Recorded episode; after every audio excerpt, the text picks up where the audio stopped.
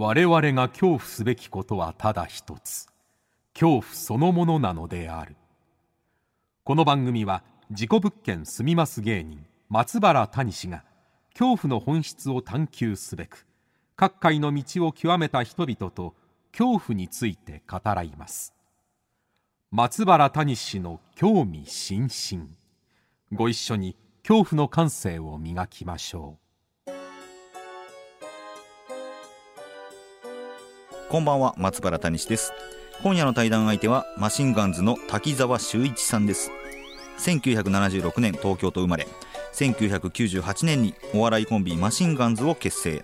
数々の賞レースやバラエティ番組に出演する傍ら2012年にお笑い芸人の仕事を続けながらゴミ収集会社に就職。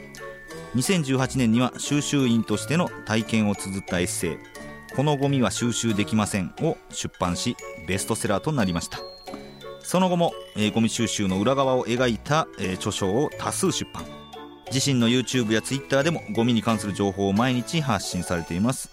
そんなマシンガンズ滝沢さんとの対談をお聞きいただくのですが、えー、まあちょっとねこの番組は興味津々ということでちょっと怖いに酔った、えー、ゴミの話を、えー、聞かせてもらったんですけれどもこの滝沢さんの幼少期の心霊体験なんかすごい興味深かったですね、えー、あと、ま、ゴミの怖さ。まさかペットボトルがそんな怖いことになるのかと、えー、そんな話とかですね。まあやっぱりあの滝沢さんも芸歴もすごい長い方なんで芸人ってやっぱり売れないと怖いよねっていう話をね。あのしみじみと。深く胸に刻まれましたけれどもね、えー、まあ、そういった滝沢さんとのお話、えー、皆さんにはどう届くんでしょうかね。楽しみでございます。それではお聴きください。どうぞ。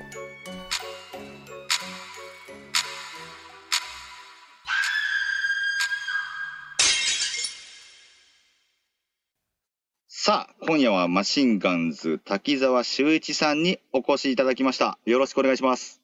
はい、よろしくお願いいたします。よろしくお願いします。はじめましてということなんですけそうですね。なんか噂には聞いてますけどもね。あ、本当ですか？噂というか、あの、テレビでももちろん知ってますし、はい、は、えっ、ー、と、竹内パンダさんの後輩だっていう。いや、俺の弟子だって言ってましたよ。俺の弟子だって。竹内パンダさんをご存知なんですか？もちろん、もちろん、はい。あの僕僕はゴミ清掃員で、はい、ゴミ清掃員としては竹内パンダさんのが後輩になりますね。芸歴としてはもちろんパンダさんのが上になりますけど。いや、これ、ちょっと本当に、この番組を聞いてる方が竹内パンダさんをご存知なのかが一番今不安で怖いなと思うんですけど、ね、やっぱりオープニングの話ではないですよね。そうですね。辛さサイズで同じ辛さサイズね、はい、たまに死んだ目でやってる時ありますよね。あ、やってます。あと、西口プロレスですね。はい。西口プロレスね。ザ・素人歌舞伎という。はい、そうです、はい。そんなここ引っ張んなくていいんじゃないかな、やっぱり俺ら。すごいな、竹内パンダさん。あの、そうさっき竹内パンダさんのが気になる方は、えっと、安田大サーカスの安田団長の元相方です。そうだね、そうね。っていうところから、ね、はい。で、解散されて、うん、えー、安田大サーカスになって、預金芸人になってと。それがもう二十何年前。そうだね。俺の紹介よりもパンダさんの紹介の方が長くなってる。いや、すいません。申し訳ないです。いや、じゃあ、ちょっとね、あの、これ、じゃ興味津々という番組で、はいはい、興味の今日が恐怖の今日なんですよ。怖い、はい。はい、だから怖い話を、ちょっと、まあ怖い話というか、うんうん、怖いって何なんだろうみたいなのをちょっと探求していくみたいな、え番組でございますので、今回はやっぱり、えー、ゴミ清掃員でもあります、はい、滝沢さんに、まあゴミの怖さもそうなんですけど、うん、ちょっとまあやっぱ芸人としてのやっぱ先輩なので、この芸人の世界の怖さとかも、ちょっとお聞きできたらなと思いますので。の 怖い世界、そうですね、やっぱり金が入ってこないのが一番怖いですよね。いや、本当怖いですね。あのもう見通しが立たない金。見通しが立たない。いや、本当そうなんですよ。で、数か月後には子供が生まれてくるとかさ。あ、怖いな。いや、これ僕は経験したことないんですけど。ない？俺よ、よ、夜中、バッと目覚める時あったもん。だって、俺大丈夫かなって、夜中冷や汗で起きる時あったよ。あれが一番怖い。うん。いや、そうですね。お化けより怖いかもしれないな。って、その本当におお金がないことで、やっぱり壊れていく人たちが多いじゃないですか。そうだね、あのうん、今まで取ってないような行動を取り出すやつがあるよね。うんあと、一発爪痕残そうと思って、とんでもないことをするとかね。やっぱりわかるな。追い詰められる、やっぱりメンタルによって、やっぱりそう人間が一番怖いんじゃないかなっていうふうに思いや、いますよね。僕思いますね。やっぱ芸人は本当に壊れていきますよね。お金がないというおとことで。なしかった子が急に金髪にしたりとかね。あ、わかる。あの、一応あの、僕、事故物件ばっか住んでるっていうことでやってるんですけど、はいはいはい。その滝沢さんはゴミ収集するうん仕事の中で、事故物件のゴミ収集なんて行ったことはありますかね？いや、あのね、どうなんだろうね、わからないものは結構ある、やっぱりせ答え合わせができないから、あ、そうか、中入れないですもんね。だから、でっかい段ボールに血がべっとりついてるとか、え？あれが一体何なのかがわかんないんだよね。でっかい段ボールに血がついてるでもやっぱりでも。これだから一回警察に届けようかと思ったんだけど、はいはいはい。まさか段ボールの上に人を寝かして、多分なんか切ったりとかはしないと思うの、殺人事件とかだったらまあそ。うそうですよね。頭悪すぎますよね、それね。でしょ？そうなると、なんか俺、大型犬が病気になって吐血したとか、現実的やな。でしょ？か、あとは、あのなんか、あのなんて言うんだろうな、魚をさばいたとか、あはいはいはいはい。そういうパターンかなと思思い込みたいのよ、なんか、ああの要は警察に電話して、面倒くさいことになりたくないし、あそうですよね。それだろうなまあそれで仕事がねはい。そうそうそう止まっ。ちゃいますだから、しっかりとしたあの事故物件みたいなのは、あんまりね気持ち悪いゴミはあるけどね。気持ち悪いゴミ。だからほら、わかんないけどさ、あのー40体、50体あるこけしとかさ、怖くない？でさ、あのーよく日本人形とかもよく出てくるのよ。ああ、引っ越しとかの？タイミングとかですかね？なんそう、だから、俺がいつも思うのは、はい。回転板のボタン押すじゃん、あのウィーンってやつ、わかる？後ろの。あの、ゴミ収集がこうグリーンってなる。仕事だから押すんだけどさ、はい俺のせいで死ぬわけじゃないぜって、やっぱり毎回思うのね。あの、ちゃんと人形を命あるものと考えた時にですね。考えた時に、多分俺のせいにすると思うの、人形は。最後にとどめを刺す。そうか。死刑執行人みたいな、ボタンみたいな感じ。進行人みたいで押してるように思われたら尺だなと思うの。あ人形から思われたら。そうだからそういう面ではちょっとなんか気持ち悪いなと思うことは結構あるかな。なるほどな。わあ、ちょっと怖いゴミの話もね、いっぱい聞いていきたいんですけれども、まずはですね、すいません、ちょっと滝沢さんご自身のお話から、俺の？ちょっと、うん。はいルーツにまつわる話といいますか、はいはい。えー今までの人生の中で、こういうなんか不思議な体験とか、幽霊見たとか、そういうことってあるんですか？俺ね、一回だけね、あのー金縛りにかかったことあるのよね。はいこれがね、中学生ぐらいだったかな。はい。だから、今から30年ぐらい前か。うんうん。うんあの寝てたら、あのやっぱりほら、あの頭は分かるんだけども、本当にもう体が動かないみたいなはい。感じになって、なんかあのハイヒールの音が聞こえたのよ、コツあコツコツ、コツ。って。で、あ女の人が近づいてきてるなって、もう目閉じてんだけど、なんか分かんのよ。それ家ですか？家、家、家のベッドで、今まではそんなことなかったけど、急に。急に。で、えっともう女の人が顔が目の前まで近づいてきて、うわ、怖いなーなんて、髪の毛長いの、それもはっきり見えてるんですね、それ。もうね、俺、目閉じてんだけど、分かんの。であもうこれはお化けだなーなんて思ったけど、そこでちょっと記憶がなくなってるから、多分気絶してるんだけれど。ただ俺、次の朝の日にね、あのカセットテープあるじゃん、あの昔で言うところのさ、あのカセットデッキみたいな、はいあれがさ、A 面が終わったらずっとカチッカチッカチッっていう、あ、なりますね。はいはいはい。あれの音が鳴ってたの。なるほど。だから、そう考えてみると、お化けっていうのはただの思い込みなんじゃねえかなって俺思ったのね。はいはいはいはいはいはい。俺でもやっぱりそのぐらいかな、あのーうん不思議だというか、もうでも、なぜあれが女の人だって分かったのかとかって、そういうこともあるんだよね、なんかね。はいはいはいはい。うん。確かにそのなんかテレビつけっぱなしで寝てたりとか、うん。あとラジオつけっぱなしで寝てる時ほどやっぱ夢って見やすいって言われますんで、ああ、はいはい、じゃあやだから半っぱりそれの、分の起きてるけどみたいな、はいはいはい、延長だったのかな、なんかそれに影響を受けてっていうのかな？はい、でもそこで女の人を思い浮かべるってことはやっぱりちょっとなんか怖い映画なりとかをね、その時期に見てたのかもしれないですし。うん。だからお化けには俺興味あったのよ、お化けにはあ、。お化け興味あるんですね。お化けには興味あるんだけど、見たことがないからさ、あ、ちゃんと見たことがない。はい。ちゃんと見たことないんだよね。うんはいはいはいはいはい。だから、一回ね、あの、おじいちゃんが死んだ時にね、小学校、あの、はいまあ、岩手に行って、あ、岩手なんですか？おじいちゃん。おじいちゃんが岩手だったから、はいあのおじいちゃんの部屋で、その葬式の時に、親がなんかいろいろ葬式のね、なんかあの準備だとかなんかやってる間に、俺はおじいちゃんの部屋で寝てたら、い急にバーッとなんかあの目の前がいろいろ銀銀のなんか細かい、うわーってなって、それが集まっておじいちゃんになったことがあったのよ。えー、すげえ。何その？なんかこんな感じで出てくるの？って思ったんだけど、銀の粒子が集まって。銀の粒子が集まって、最後におじいちゃんの顔になったの？めっちゃかっこいいですね。ら、そうなの、あれは一体何だったんだろうなっていうのはあるかな。へーうんそんな出方って思ったけど。でもこれも分かんないな、夢、夢。おじいちゃん出てきたの時怖いとは思わなかったんですか？だからまず、まず一番最初の感想は、こんな出方っていう。俺、これ中学生の時にこれ言ったのすごくない？俺。中学生の時こんな出方って 芸人やる前すごくない？これ。すごいですね。まず突っ込めるってすごいな。いやー、でももう、でもそんぐらいだな。なんかちゃんとしたのとか見たこともないし。えうんなんかたまに芸人同士がなんか話してるのが、なんかちょっと気持ち悪かったりとかするよね、霊感持ってる同士が、はいはいはい。あのシアター D っていうところで、今なくなったところがあるんだけど、はいそこで、なんか、あそこの角にいたよな、あそうだよな、女の人がいたよなとかって、なんか話してんのよ。ああんなんとか、なんかもう、そこの場所の角のところ行きたくないなとかって、やっぱ思って、見えるもん同士が。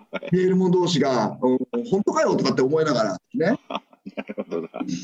だまあ、お化けは、まあ、興味はあるけど、実際ちゃんと見たのはおじいちゃんの粒子だけっていうことで。おじいちゃんの粒子だね。うんうんそこからもう、お化け怖いとか、なんかそ、その、心霊スポット行くとかはないんですか？心霊スポット、なんかほら、多分俺、ふざけて言ったら一番最初に死ぬタイプだと思うの。大体ね、賑やかな人死にますからね。一番最初に俺、なんか呪われると思うんだよ。最初に呪われて。だから多分ろくな目に合わないから、俺はあんまり行かないかな。なるほど。いや、わかりました。そういう、まあ、幼少期の霊体験がありつつ、うん、まあ、今のお職業というか、えーまず目指したのがお笑い芸人ということで、うん。はい。こちらはなぜ芸人さんになろうと思えたんですか？これだから本当言うと、だからあのー大学生ぐらいの時に、大学生、高校生ぐらいの時に爆笑問題さんのこうテレビで見て、はい。いや、面白いなあ、俺もやってみたいなあっていうところからですね。爆笑問題さんなんですね。そうですね。で、あれですか、あの、ボキャブラ天国とかの、えっとね、爆笑問題さんはね、ガハハ王国っていうね、番組があってね、えーお笑い勝ち抜き番組みたいのがあったんですよ。はいはいはい。それで見て、もうめちゃめちゃ面白かった。もう圧倒的な、もう本当に勢いで10週勝ち抜いて、もう毎週楽しみにしてたんですよね。ああ、なんだか僕ら、関西だと、爆笑ブーイングっていう番組があって、なんかそんな感じなんですかね、東京でいうところの。多分そんな感じなんだろうね勝ち抜。きのお笑いスター誕生みたいな感じの。そうそう、関東ローカルだったのかな、あの番組ね。へーうん、だからもちろん、あのーやっぱり思春期の頃とか、もうダウンタウンさんがもちろん憧れて、はい俺、子供の頃はあのー足立区出身なので、はい。あのービートたけしさんがやっぱりもう地元で、あうーん、で同じ高校も行ってるんですよ、だからビートたけしさんの後輩なんですね、俺。おーすごい。うんこれは影響を受けますね。そうでうちのおふくろも好きだったから、よく営業に来てた時にね、見に行ったんですよ、たけしさん。ああ、もうお笑いがもう身近にあるっていうことですよね。そううちのおふくろが好きだったから連れてかれて、で、2ビートだったから、えっとね、たけしさんがすごく、まあ、今もなんでしょうか、売れてるから、あの、清さんがまず最初に来て、はい。時間を延ばすんですよね。たけしさんが来るまで。はいはいはい。あれも汗だくでやってるのもちょっとかっこよかったんですよ。あ、それがかっこよかった。それもかっこよかった。もちろん、あの、めっちゃ喋ってるなって。うん。武井さんのスケジュールが忙しいから。うん。で、多分清さんも俺、子供心の中に、俺が求められてるわけじゃないんだけど、繋がなきゃなっていうね、使命感みたいなのもやっぱり見えんの。わかるよね、子供でもね、あれね。はいはいはい。なんか頑張ってる大人、なんで頑張ってるのか。で、で、やっぱり女の人は残酷だから、おめえじゃねえよっていう目で見てるの。か っあ、そうか、そこ。こよかったけどね、清志師匠もね。いい話やな。そう。あの、たけしさん教えてた先生も俺が教わってんのよ。おすごい。ええそう。で、俺ね、たけしさんにこの間1、2年ぐらい前に初めて会って、はい。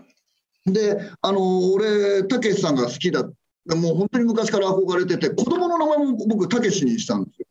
ああ、もう、たけしさんから。そう、それのお話もさせてもらって、で、あの、なんとか先生っていらっしゃいますって、たけしさんのお話をよくされてましたって、ああ、あいつなっつって、もう覚えて、知ってたんだよね。だから、俺が高校の時聞いてた、その話は嘘じゃなかったんだなと思って。ああ、うん、それはでも嬉しいな。嬉しいでしょ？ですね。いいなあ。まあ、そうやってまあ、お笑い芸人を、えーなろうと。まあ、うんビートたけしさんなり、爆笑問題さんの影響も受けて、えーうん実際になられたということなんですけれども、どうでしたか？入ってみた芸人の世界って、思ってた世界と同じでしたというか。これがだから、あの一番最初にあの踏んだ舞台がめちゃめちゃ受けたのよ。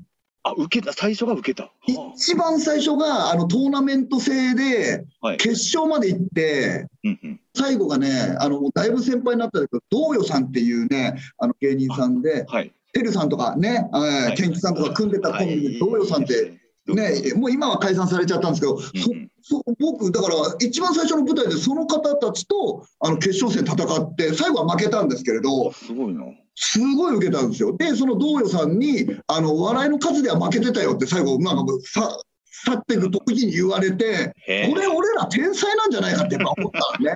え、その時はもうマシンガンズですよね。マシンガンズ、これがだから24年前。うんで、えー、とそこからスタートしたんだけど、これもうすぐ売れるだろうと思ったんだけど、はい2回目の舞台から全然受けなくなったの。ーえで、結局、あのーネタ番組出るのに9年かかったんですよね。そこから9年ですか。9年、9年全く受けなかった。ええだから一番最初にそれこそ、あのー受けたことの方が残酷で、そしたらすぐやめれたのに、そうか、最初受けたがばっかりに、受けたがばっかり。成功体験があるからこそやめれない。そう、今9年目でテレビ出るって、まだそんなに遅い方でもなかったりとかするんだけど、あよかったオンエアバトルとかが結構あって、はいはい。はいはいで。それが4年目、5年目ぐらいでもうみんなバンバン出てるから、はい。あのー本当に才能ないのはないなっていうことで、9年目の時にもう思ったことをもう本当に目についた悪口を全部言おうっていうことになって、ああ、え、それまでって、あの、バカ野郎のスタイルじゃなかったってことなんですか？あもう最初は僕がボケで、あ西織がツッコミで、それをす4年か5年ぐらいやったんだけど、全然受けないから、今度交代して、西織がボケて、俺がツッコむようになったけど、全然それも、2コミも変えて変えて、試行錯誤しても。はい人で最後はツッコミになって、まあ、悪口ネタみたいなのやるんだけど、よくよく考えてみたら、このチームにボケがいなかったんですよ。いや、これ、いや、すごいですよね、今考えたら。全然気づかなかった、ボケがいないんだな、俺らっていう。ギターなしでベース2人おるバンドみたいな。でそうそうそうそう。そうだよね。もそれがまた、爆笑レッドカーペットとかでもね、毎週、毎週。ああ、だから、そう、あの、M1 の準決勝に9年目で初めて行って、あ、そこからなんですね。あの当時って、M1 の準決勝行っても結構仕事増えたんですよね。はいはいはいはいはい。で、それこそレッドカーペットとかエンタの神様とかもなんか呼んでもらって、なんか出るようになりましたね、なんか。ああ、だちょうどね、お笑いブームじゃないですけれども、どんどん新しい人が出ていく時期でもあって、そうそう、だからもう9年かかってるっていう。9年かかって。で、あのテレビ番組の方も次 M1 に行くんじゃないかみたいな期待で結構出してくれてるんですよ、先に。はいはいはいはい。うん、全く答えなかったですけどね、その期待には。残酷ですね。残酷だよ、これ。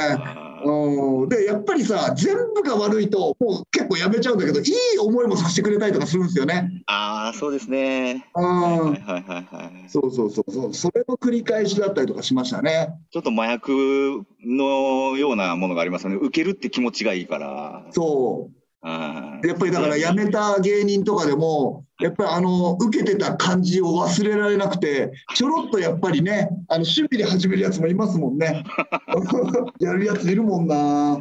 なるほどな。うんまあ、その芸人の世界の中で、まあ、この人怖かったなみたいな芸人さんとかって、どうでしょうねいろんな意味ででいいんですいろんな意味というか、なんかあのー若かった頃って、おじさんって結構怖いよね、おじさんです。ね。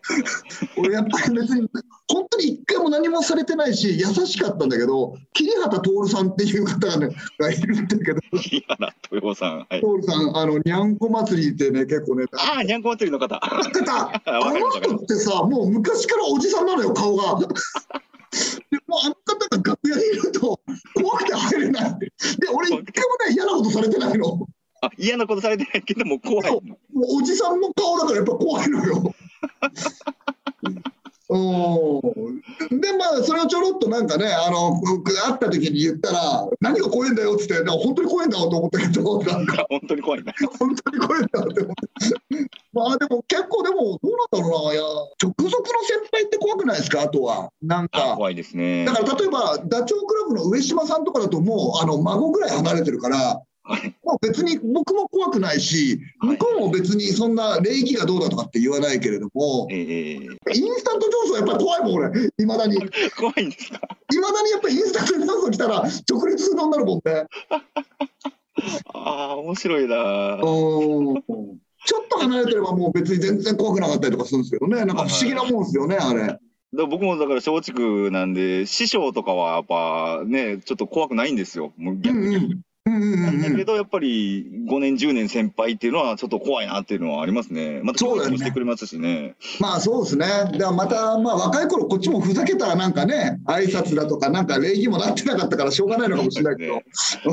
なるほどな。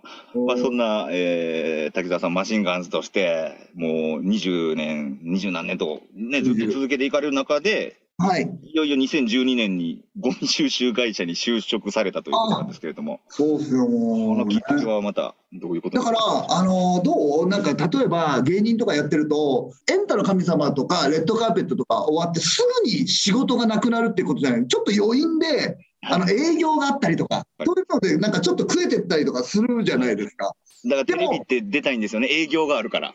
そうそうそうそうそう。で、こうやって食いつないでるうちに、なんとかまたあのテレビに呼ばれるんじゃないかなと思って、はいなんとかあのバイトしないで頑張るのよ。あ、わかります。バイトしたら、もう、ん負けのような。負けのような感じになるけども、ねこっちとしても貯金額を見て、なんか切り崩していったりとかしてると、はいこの先、大体このぐらいでなくなるんだろうなとかって、だんだんちょっと分かってくるじゃん。というか、本当に縄田で首絞められて、ゆっくり締め上げられるような感じで、ちょっと苦しくなってくる。はいなので、そのタイミングで俺あの、うん奥さんが妊娠して、はい。で40万持ってこいって言われたんですよ。で、ああ、まあじゃあしょうがないからバイトでもやるかと思ったら、はい。36歳でしょ、バイトが何にも3日なくて、そっか。35歳超えるとバイトすらないんだと思って、その時初めて知って、35歳超えたないんだ。ない。だから9社ぐらい電話かけて全部落とされて、ええそっか、じゃあもうなんかお笑いやめなきゃいけないのかと思って、うわ、切実やな。じゃあ、あ一回辞める前に、そうか、お笑い辞めた芸人っていっぱい友達でいるから、そいつら就職なんかしらしてるから、口利きでバイト入ろうと思って、そしたらたまたまゴミ清掃員が、なんかもうやれるよっていうふうになって、ははであのたまたまそうなんですよね。あの、紹介されて始めたんだから、あのゴミに対してなんか思い入れがあったとか、環境問題がどうだとかっていうふうにはもう全く思ってなかったです。ああ、でも本当に仕事できるのがゴミ収集だけだったから。そうそうそう、もう金のためだけになんか始めましたね。ああ。うん、そうそうそう。で、この両立って難しくないですか？バイトしながらも。のー結構ハードワークだったから最初大変でしたね。あの結構やっぱり走るのよ。ゴミ清掃員って。で、真夏とかだったら暑い中もう立ってるだけで息切れするような中走って重いゴミ回収してみたいな。あとペットボトルだったらもうすごい量飲むでしょ、みんな。はいはい。一日中走るから、あの目真っ赤になるのよ。本当にウサギみたいに。で、それを目真っ赤になるの。で、俺これ病気かなと思ったんだけどはい、携帯で調べたら、あの過度な運動をすると、毛細血管の全部が切れて、最後に目に出るんですって。めちゃめちゃその切れる元気もないし、はいはい。あのネタで、ネタでね、バカ野郎言えないってことです。バカ野郎なんて言えないもん、本当に、バカ野郎みたいな感じの力ない感じでネタとかもやってるから、はい。受けもしないのよね、目ばっかだし、客からしたら、心配しますよね。目ばっかのやつが 元気なくやってるから、受けもしないし、だから両立的には結構厳しかったですよ、最初。ああ、でもここ、そこでもう芸人はもう一切辞めるっていう判断にはならなかったんですね。えっと、だから、あのーもう本当にどうにもこうにもならなかったらやめようとは思ってました。もう一応お金が入ってくるから、なんとか食いつないで、なんかチャンスを伺ってみたいな感じで思いましたはね。なんかせっかく紹介してもらったから、はいはいはい。うん。で、そこに竹内パンダさんもいたんですか？そうそうそう、気づいたらパンダさんが、あの、清掃員として走ってた。そして俺よりも早くみんなに打ち解けてた。ああ、そうだね。あの人ほら競馬とかやるからゴミ清掃員のおじいちゃんとかって結構みんな競馬大好きなのよ喫煙所行っては競馬の話してえ競馬、パチンコ、ギャンブル。競馬パチンコはいそうそれがなんか役に立つ世界でしたねなんかね そういうところで役に立つんだ。仲良くなるにはねなるほどな。まあ、このゴミ収集の仕事をやってみて、まあ、な、なんなんだこれみたいな、驚いたことみたいな、まあ、ありますか？やってみて分かったこと。えーっとねなんだろうなあのー本当に普通の閑静な住宅街だったんですけれど、はい。あのー本当に90リットルのポリバケツ？うんうん。これがもう本当に持ち上げようと思っても重くて持ち上がらなかったのよほうほうほえ何なのかなと思って蓋開けてもう一人の作業員とこうやってバシャって開けたら、いあの90リットルのポリバケツ全部がねえのきバターだったのね。本当に意味が分かんなくて。なんちゅう世界なんだこれはと思ってゴミの世界は。で本当にどういうことなのよ。えのきバターのようなそう吐砂物とかじゃなくてですか？あじゃない。あのもう一人の作業員とちゃんと確認したの。匂いを噛んだら本当にあのバターのえのきのあのいい香りがするのよ。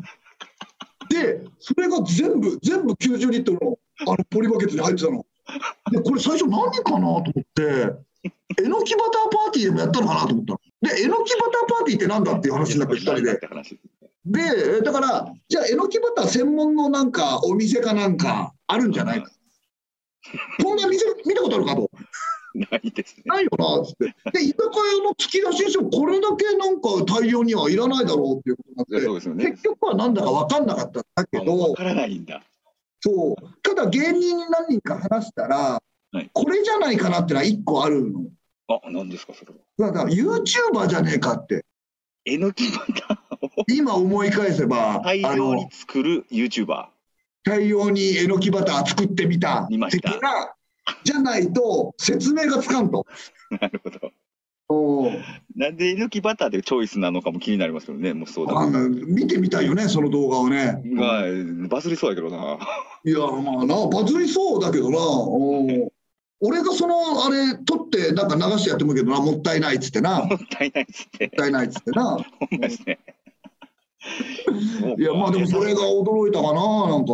そうか、だからゴミ、ゴミって確かにちゃんと見ることないから、意外と、え、何これみたいなのってやっぱ多いんですかね？まあそうですね。だからほら、バナナのなんか中身しか捨ててないのとかって、ななんでだろうなと思って。皮じゃなくて。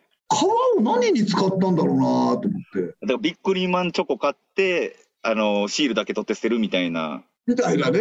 はいはい。ああ、そうか、それも同じようなことだよね、結局ね。はいはい。皮おを何に使うかわかんないけど。お確かにな。だから大量のなんか玉ねぎの皮とか出てきて次はなんか、えーキャベツの上の部分だけが大量に出てきたりとかして。これだから多分お店なんだろうけどこれそのうち何屋か分かるな。中華料理屋だろうなとかね。なんかそう。そうそうそうなんかあ、そうか。まあでも、店の前に捨ててるわけじゃないですもんね。集積場みたいなところに。集積場みたいな家庭から出てるから一応それはルール違反なんだけどねお店のものだったらあ、お店のは捨てたらダメなんですよね。お店のだったらもう不法投棄みたいなことになっちゃうからちゃんとお金を払って、なんか捨てなきゃダメなんだよね。あなるほどな。うん家庭からそんなん出るわけないですもんね。出るわけないもんね。大量の、まあ本当に玉ねぎの皮とかね。うん。なんかあの冒頭にもおっしゃってましたけれども、こけしが大量にあったとか、はいはい人形もそうですけれども、うん、まあだから怖いなっていうゴミありますかね？怖いなって、あの、かわいそうだなっていうのがあって、はい。あの、アイドルの多分今まで推しだったうちわとかが大量に捨てられてると、いなんなんかあったやろなでファンやめたの。かなとか、うわ、こ。れ本人が見たらこれ傷つくだろうなとか、あとは何か、あとだからそうなると、ちょっとネットニュースとか見て、この人なんか、あのー問題を起こしてないかなとか、はいはいはい。そういうのをなんか探すのは面白いね。問題起こしてないから、じゃあただ単純な推し変かなとか、はいはいやっぱはい。りなんかゴミってなんかストーリーあるから、ちょっと面白いですね。ああ、ゴミのストーリーか。はなんかそう、そのバックボーンに何かがあって捨ててるわけだから、いはいはいはい。考えるとなんか面白いかな、なんかね。うんなるほどな。うんなんかあのーゴミの漫画も本も出されてるじゃないですか。はい。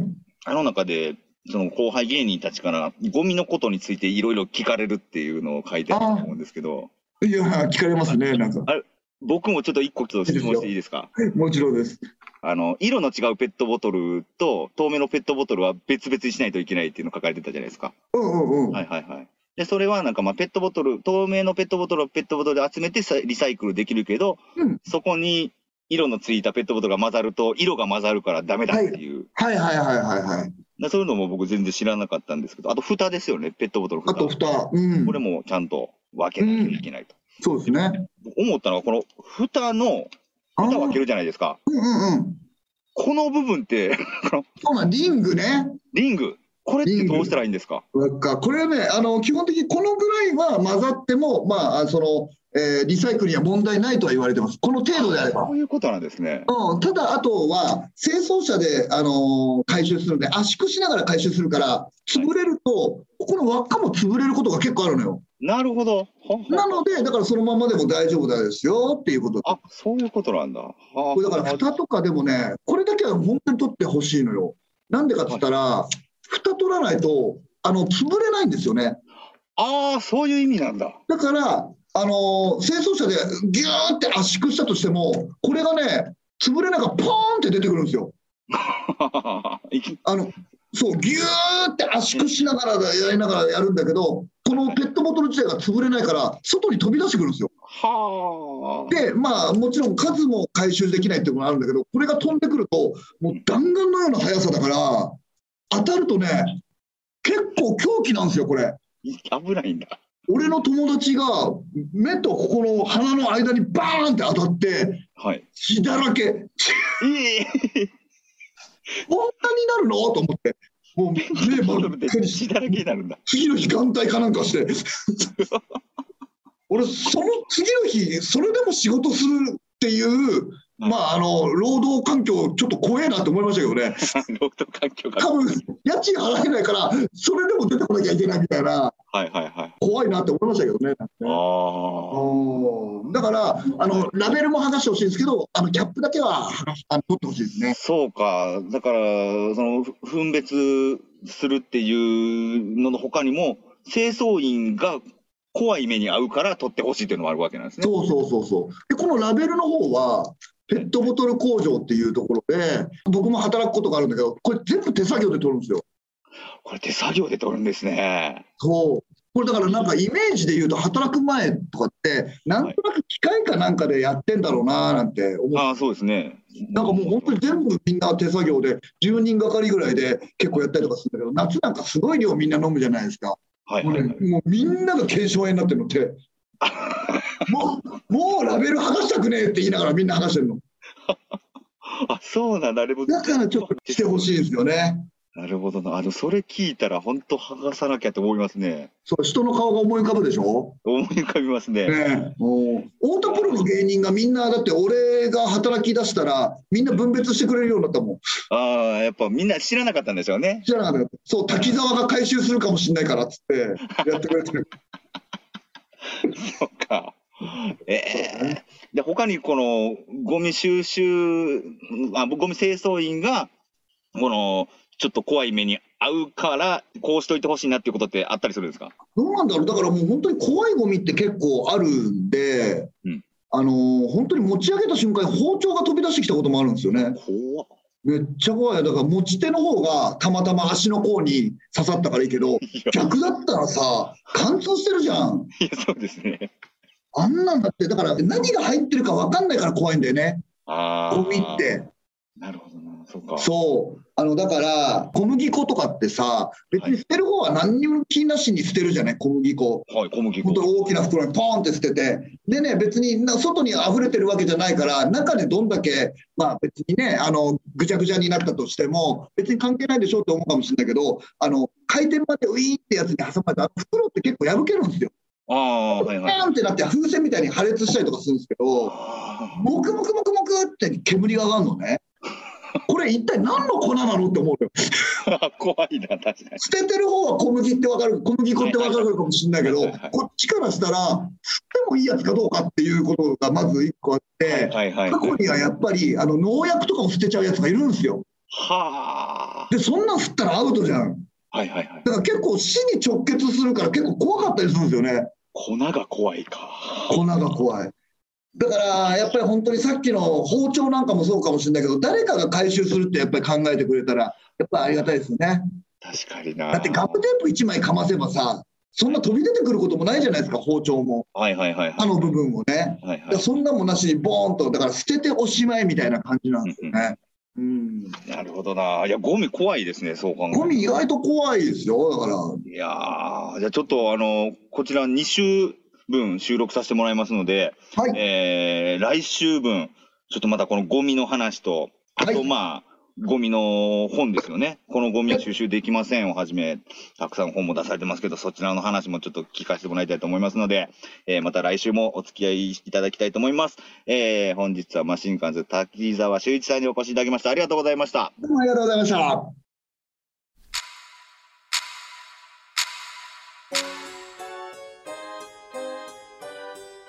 はい、いかがでしたでしょうかね。えー、まさか竹内パンダさんと一緒に働いてるとは思わなかったです。ちょっとね、本当に 竹内パンダさんの説明をしないといけないんであれだったんですけれども、あの僕がすごいお世話になってた先輩なんですけれども、えー、あとやっぱめちゃくちゃ喋りやすいですね。滝沢さん。えー、明るいお方なので、とっても初対面とは思えない。はい。あの、も小麦粉も怖かったな、ペットボトルだけじゃなくて。ゴミ怖いなっていうのはちょっと改めて思いましたし、うん、ちょっとまた来週もね、ゴミについていろんな、あ、なるほどなって思うことを、あの、お話ししてくださったんで、えーちょっと楽しみにしておいてください。そして、恐怖の感性もね、ぜひ磨いてお待ちいただければなと思います。ということで、松原谷氏の興味津々、今宵はここまでです。皆様、どうかお元気で、さようなら。うわ、思った。え、これ、えのきバターやん、全部。